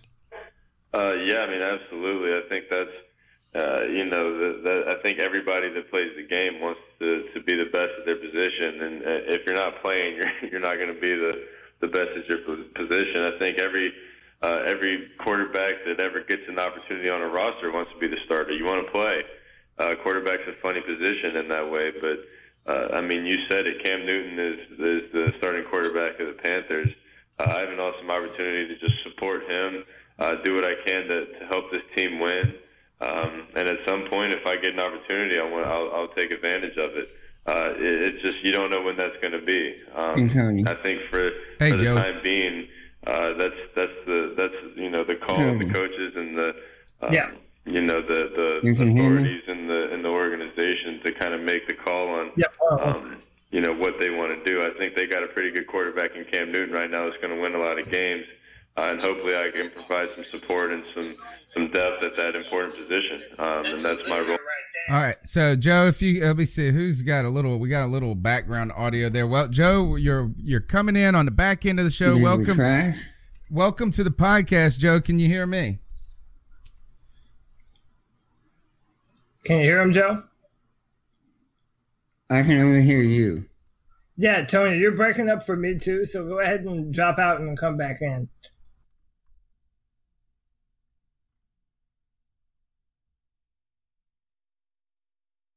Will Grier and how you know he's not really worried about the starting job, and you know uh, Will Grier has kind of handled it very professionally as well. You know, uh, basically saying he knows his role coming into the franchise um, and, and that he's looking to play a part. And of course, he's a young dude and he wants to start. But um, uh, yeah, what what did you think about um, you know Cam Newton saying what he said and Will Grier uh, saying the things that he said? Well, first things first, I think it's good that Cam addressed it, period. Yeah. Um, you know, he, and he did it quickly. He didn't wait till like, you know, training camp to, to address it. He came out said something right away. And I think what, what I love the most is he was like, bottom line, this is my team. You know, he made sure to put it in those words exactly. This is my team. You know, you're here, but you're the young buck. I'm the established guy, and this is my team. And um, I, that's what I like. He made it clear that this is my, you know, this is mine. And he took possession of it, and that gets me fired up for this coming season, man. Because I think Cam really, really wants to come back in a big way this season, and he knows he has the tools to do it. Um, and Will is a is a is a bright kid who hometown boy. Um, Yeah. Has the talent. You know, he's got the ability. It's just a matter of, you know, uh, figuring out the mental side of things. He might be the And- type of player too who is best suited for some development. Right? Is that a guy that that needs to be trained up? Now, Cody, am I is my audio any better? Yeah, No. you're fine now. Yeah. Okay. So I think this is what I expect, guys, and I may have mentioned this on the last show. Is when it comes to Will Grier, is this is that uh, I expect. Uh, look, he said the right things. There is that he wants to, he- he believes in himself, but he also understands that Cam Newton is the guy, and and and he's there to play his part uh, as Will Grier. But I expect this, and and I may have said this in the last show that in a couple with rookie mini camps, we're going to talk about this. Is man, Will Grier uh, picks up things quicker than we expected. Will Grier is more advanced than we expected. Norv Turner and Will Grier are like bread and butter together. And then uh, I expect this is that uh, Cam that him to play a lot more in the preseason. I'd love to see him shine in the preseason, guys. And then in a couple, uh, and then Cam Newton come out have an MVP season, and all of a sudden that at the end of the year or in week seven, week eight, maybe next year at the beginning of the season, you can trade Will, Grier for a second round pick or maybe a first round pick or something to that effect. A Jimmy Garoppolo model. Yeah. Exactly. I think that's a perfect description of what we, what the opportunity we have here. We have A, our future quarterback, or B, some potential trade bait. And let's just keep developing them. You know what I mean? We saw last year the effect of not having depth at the position. So we know we have talent and, and let's get some experience and who knows what this guy could end up being for us. It could be a future second round pick, future first round pick, third round pick, who knows? All right. Yeah, and I'm a, I'm of the mindset also that you know Will Grier, like I said, in my mind, this is a David Tepper move. He wanted a high end insurance policy. Uh, if if Cam Newton couldn't couldn't go, and we all know that the shoulder, we're all hoping that it's it turns out okay, but unforeseeable things happen. And you know, David Tepper wants a return on that investment. He wants someone that's going to be able to pick up the mantle and, and be able to go. So I'm not mad at the pick. I'm not mad at Will Grier. Um, I mean, we have not had a competent backup since what Derek Anderson, and I know I was not a fan Nah, of Derek mm-mm. Anderson Me in either, a man. lot of ways. So. I mean, he, he he instantly represents um, not just depth, but good depth. He's the most overrated backup quarterback. Well, I don't know. Is that he had a moment where he was a starter in the NFL? He had a Pro Bowl year with the Browns. So that was what you wanted a backup quarterback to be. But boy, I felt like he was a little dumb. All right. Um, the other thing is, this. let's go ahead and jump into man. We've had a fantastic show tonight. We had over 50 people watching at one point. We had a great guest tonight, Joe Riolano, even making an appearance at the end of the show. Let's go ahead and jump into cat calls, uh, where we feature your calls, where we get to hear what you want us to talk about because we know you're the expert fans. And I know that my boy G. Cavassier called in tonight. Let's see what's going on on the cat calls line. The number is 252 228 5098. So, what are your thoughts on catcalling? Yeah, it's pretty. You shouldn't do that to somebody. And how did that make you feel? Uh, very uncomfortable. So, how do you think catcalling makes the person feel? It feels good, like Who's that cat sitting in the back corner with his face buried in his nose?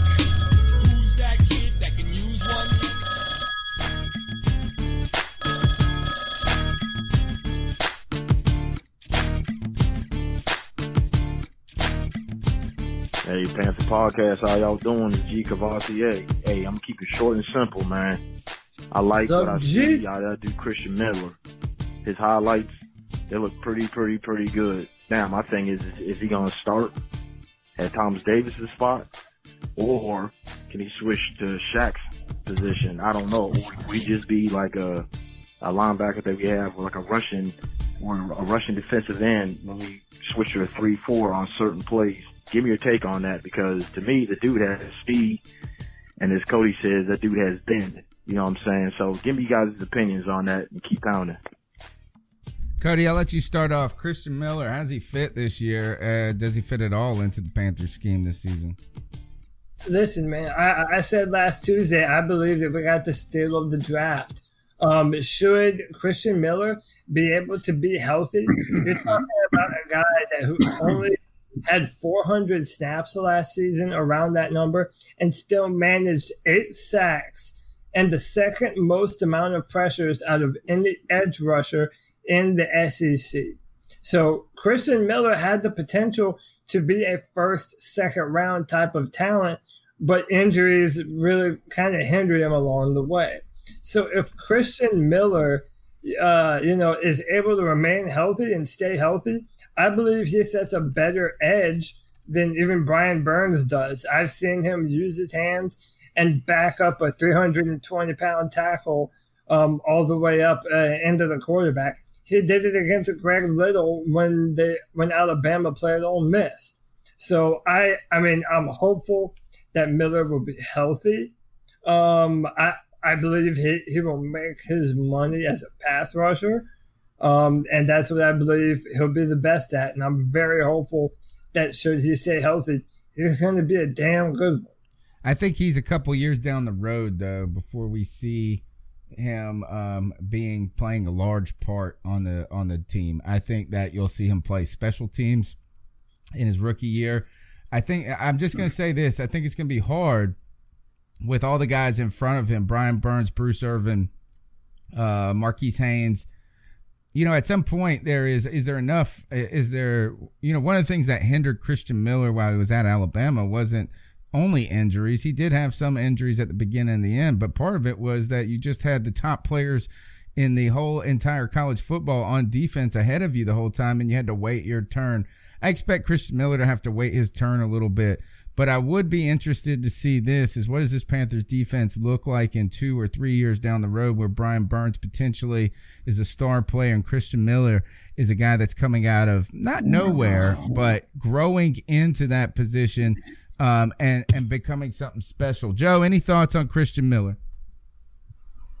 Um, yeah, I, I, I like his potential. He really has tons of it. Um, I don't know, like you said, it'll probably be more likely next year that we'll actually see him making some kind of impact. Um, but yeah, I think it was a great pick for us, just based on what he might be able to do. If he can stay healthy, I think um, he, he could really be uh, uh, the pick of the draft if he can stay healthy and, and play to his potential. Yeah, you've seen third and fourth round players in a couple of years turn into stars. There's nothing to say that he can't be that with the pedig- with the pedigrees coming from his dad, a former NFL player. I think played with the Giants as well as uh, played at U, uh, University of South Carolina. Used to be on Charlotte radio. I found out with Mark Packer, um, and he's the pastor of pain on on Twitter. Cody Kelly says, I think he's a rotating edge guy with Irvin Haynes and Burns. Uh, I agree with that. And also, I would, Cody, will end the, the Christian Miller talk with this is I don't know if I see him as a linebacker, linebacker. Maybe he can be. He is adopting those numbers. I mean, the, the, the, I think they released the rookie numbers. All right, Joe. Uh, Joe, we're actually going to be closing up. So, Joe, thanks. Uh, thanks for popping in. We're going to be kind of xing out of the show. I know you got to walk away. It was great talking to you, even if it was just for a moment. All right, uh, Cody. Thoughts on this? Ultimately, um, if you were going to compare him to the upside of a Daeshon Hall versus Christian Miller, I think that upside's bigger here. And Daeshon No, Hall I never believe- even he didn't even make it on the roster. Listen, I'm going to go ahead and say a hot take right now. And, and I genuinely do believe this. And this is all contingent upon Miller staying healthy. Uh, if Ron Rivera does the right thing and, and Miller stays healthy, I believe that he makes, uh, that he shows himself to be a contributor this year. And I really do mean that when I say that. I think this year, his upside is crazy. He is a, a way better college football player, in my opinion, than, than Haynes was. I believe he has a better upside than Haynes. Um, I'm really high on Christian Miller. In case you haven't been able to pick the up on that measurables are there, and the the product. One of the things that you lacked when you looked at a Daeshon Hall was productivity in college. You know, and this is something that you said Yeah. something about Gary. Is at some point, when does the productivity, where does the potential outweigh the productivity? There was real productivity with Christian Miller last year. Yeah, real productivity. I mean, eight sacks and you only played 400 snaps. I mean, that's that's insane. Imagine if he stayed healthy. I mean, he might have been on track for 13 or 15 sacks, uh, you know, plus another 400 snaps. I mean, you have no way of knowing. I, I genuinely do believe that Miller is uh, going to be a great player for us. I'm ecstatic about the pick. All right, was a fantastic show tonight. We had a big audience, lots of thumbs up in the YouTube chat room. We appreciate that. Uh, we appreciate all the people that are listening on Facebook and Periscope. Thank you for being a part of the show. Call into the cat calls line. The number's 252 228 5098. We'll be talking about rookie mini camps next week. If you're listening on iTunes, TuneIn, Stitcher, man, we really appreciate it. Go ahead and leave a review. I know, look, every podcast asks you to do these things, but we're fighting. We're fighting among podcasts to just climb up the ladder. We've been putting in our time for six years, and we thank you. We do it because we've got a tremendous, it might not be the largest audience, but we may have one of the best audience and the most loyal group of Panther fans, maybe the smartest group of Panther fans out there. Love it. Love your guys' passion. Cody, at the end of each show, what we do is we wrap it up with our homage to uh, Steve Smith. It's where we tell somebody to ice up, to toughen up, to get it together. Who you got for us this week? So listen, man, everyone knows, or I don't know if everyone knows, but I'm a huge Game of Thrones fan. Most people are, and we've talked about it a little bit on this show. Um, and, and this is something. It, it, listen, is this easy? Yes, but um, listen, I don't know how this got by someone. No one in post, no one, uh, at, you know, on the set. The directors even made a cameo on the set during this very scene, and nobody picked it up.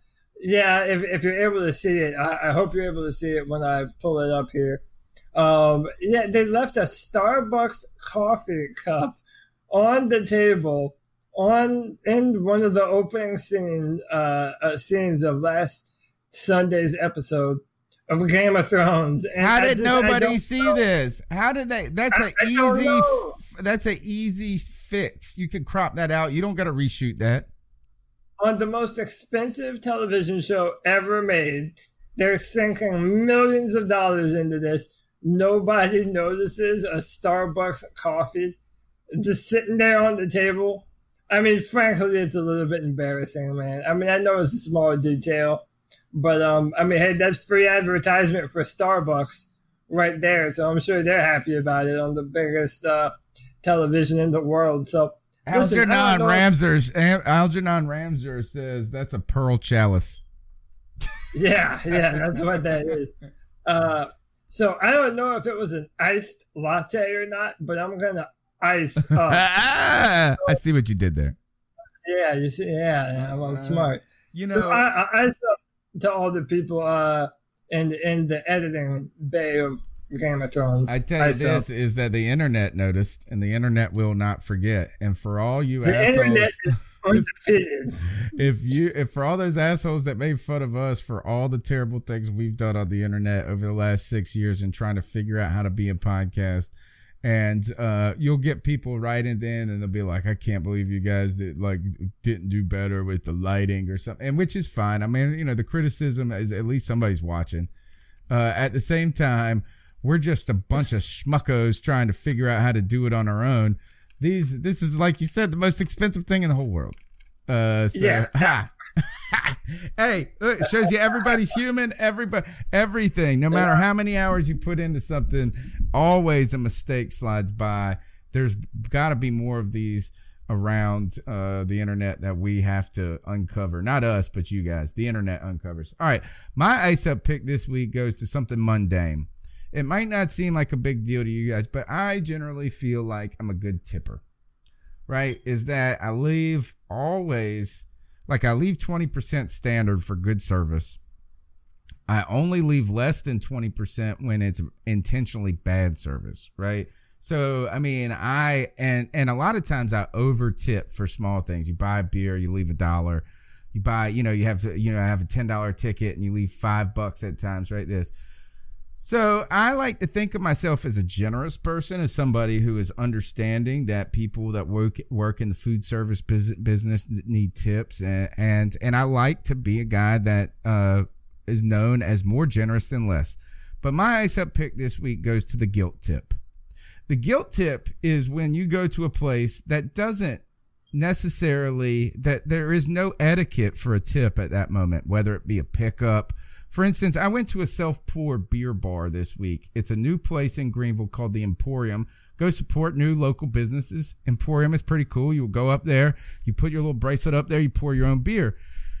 We were all debating this when we were walking out is will there be a tip line though when we check out? And there was. And guess what I did? I left a damn tip. Yeah, I got guilt tipped. I got guilt tipped. I tipped a place where I had to serve myself. Now, how do I, am I wrong here? Am I wrong for saying the guilt tip is something? And, and you know what? Is that I am that self conscious that when I look at that girl's eyes or to that person's eyes, when they hand me that ticket and I look at it, if I cross out no tip, I feel so terrible when I shouldn't. So I'm icing up the guilt tip. I want to know, Cody, am I wrong? Do you tip? Is this is this is a guilt tip or am I a penny pinching miser? You know, tipping is a very Western thing By Yes, the way, it is. They don't do it in Europe. No, they don't do it in Japan either. In fact, if you tip a waitress or waiter in Japan, it's like an insult to them. So uh, yeah, I mean, listen, I think if you're at a, place like that, I think tipping is probably uh, you- you're probably just. I mean, yeah, it, it's, it's just that man. It's a guilt trip. Um, but I'm I'm the same way as you are. I normally tip pretty liberally. Um, you know, it must suck to be a server in this industry, but um, yeah, I I'm on your team, man. You know what's awesome is that might suck being a server in this industry where people don't tip and you deserve a tip, but it must be awesome when you don't need tip, when you shouldn't get tips and you get guilt tipped. That must be an awesome feeling when they make more money. No, so uh, to you guilt tips, I ice you up and I will continue to be guilted into doing it, I'm sure. Uh, I will no longer tip at the self-serve beer. I, I did it once. That was my donation to y'all. But now I'm serving myself. I'm not tipping that. I'm gonna give myself that own tip and get myself another beer. All right, you're listening to C3 Panthers podcast. My name's Tony Dunn. You can follow me on Twitter at cat underscore chronicles. We're on Facebook, YouTube, Periscope, wherever you. We everywhere. We everywhere. We're like Panther Nation. We are growing and growing, and we're creeping out of the shadows and becoming one of the strongest Panther fan, uh, football fan bases out there. We're growing organically, and our podcast reflects Panther Nation. We've been growing organically, one fan, one like, one supporter week by week. And we appreciate all 50 of you who are in the live chat room tonight, all of you on Facebook, Periscope. And we continue to ask for your support. The support can come in all types of ways. Just simple telling somebody about the podcast. Simple participating on the cat calls line 252 228 5098. Being a part of the chat room. Or if you're even really feeling funky, you can be a Patreon donor or just donate to the show so we can continue to do this and keep growing it and invest our energy and time and convince our wives, and girlfriends, and our other ones to let us do this ridiculous thing, crazy times at night. Cody, how can they follow you on the internet and talk to you about all types of things? Cody will argue with you over Game of Thrones, Sonic the Hedgehog, politics, but most importantly, football on Twitter. How can they follow you? Yeah, that was a good summation, man. Uh, at C O D Y L A C on Twitter. Uh, yeah, come hit me up, man. Now that we're kind of in the off season, uh, you know, my Twitter is as random as they come, but I am, uh, I'm, I'm, I'm a lot of things, but friendly is one of those things. Um, and hey, if you want to talk